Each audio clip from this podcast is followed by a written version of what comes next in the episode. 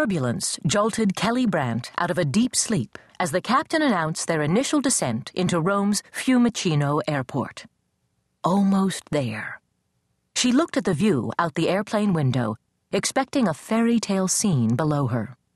Instead, the neat squares of fields looked surprisingly like the Illinois farmland they had passed over on their takeoff from O'Hare.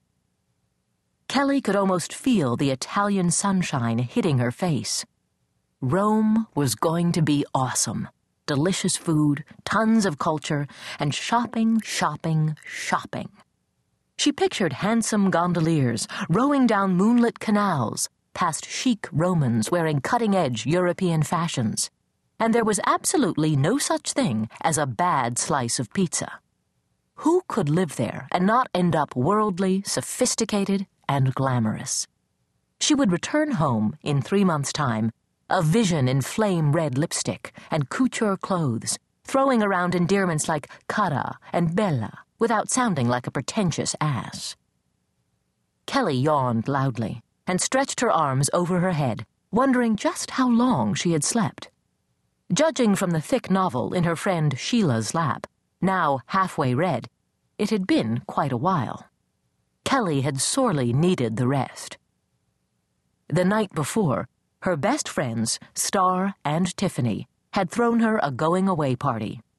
Star Santoro was legendary for throwing the best parties. She always attracted the hottest crowd, found the best DJs, and made kids from all over the area beg for invites. Going to a star party was like going to an exclusive club. If you didn't have the right look or know the right people, you couldn't get through the door. And the party she threw for Kelly's last night home had topped them all. Normally, Sheila would never have made the invite list, and she wouldn't have cared a bit. But Kelly had insisted that Star include her and had begged Sheila to come along. Sheila would, after all, be Kelly's only tie to home once they got to Italy. It was key that the girls get along this summer. Kelly had known Sheila Ramaswamy forever.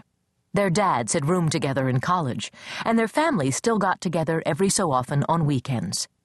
Even though their crowds didn't mix much in school, the girls had a history that kept them together. Sheila and Kelly had been inseparable in elementary school, but things changed in junior high. Kelly got braces, made it onto the dance team, and landed a plum role in the school play.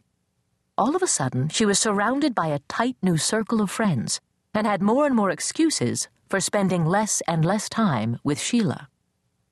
By the time they started high school, Sheila was every parent's dream and every party girl's nightmare.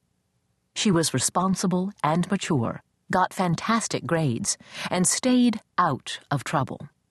Instead of enjoying being 16 and single with a spanking new driver's license, Sheila was wasting the best years of her life on moldy books and the math team.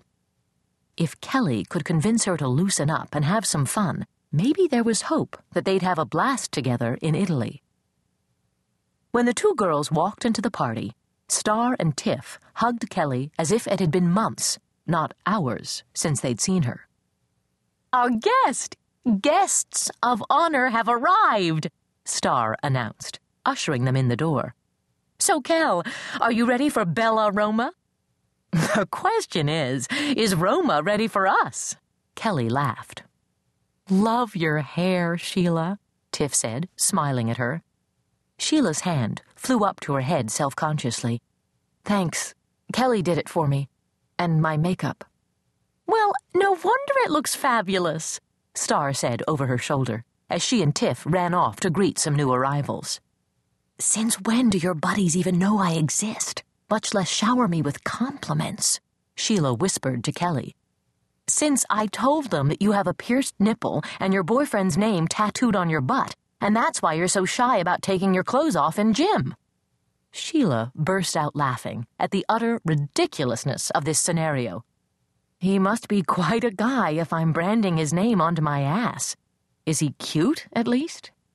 Beautiful. He's a Portuguese bad boy with long black hair. She gave Sheila's dark locks a flip. And a Harley. Too bad you're going to ditch him for a Roman hottie on a Vespa.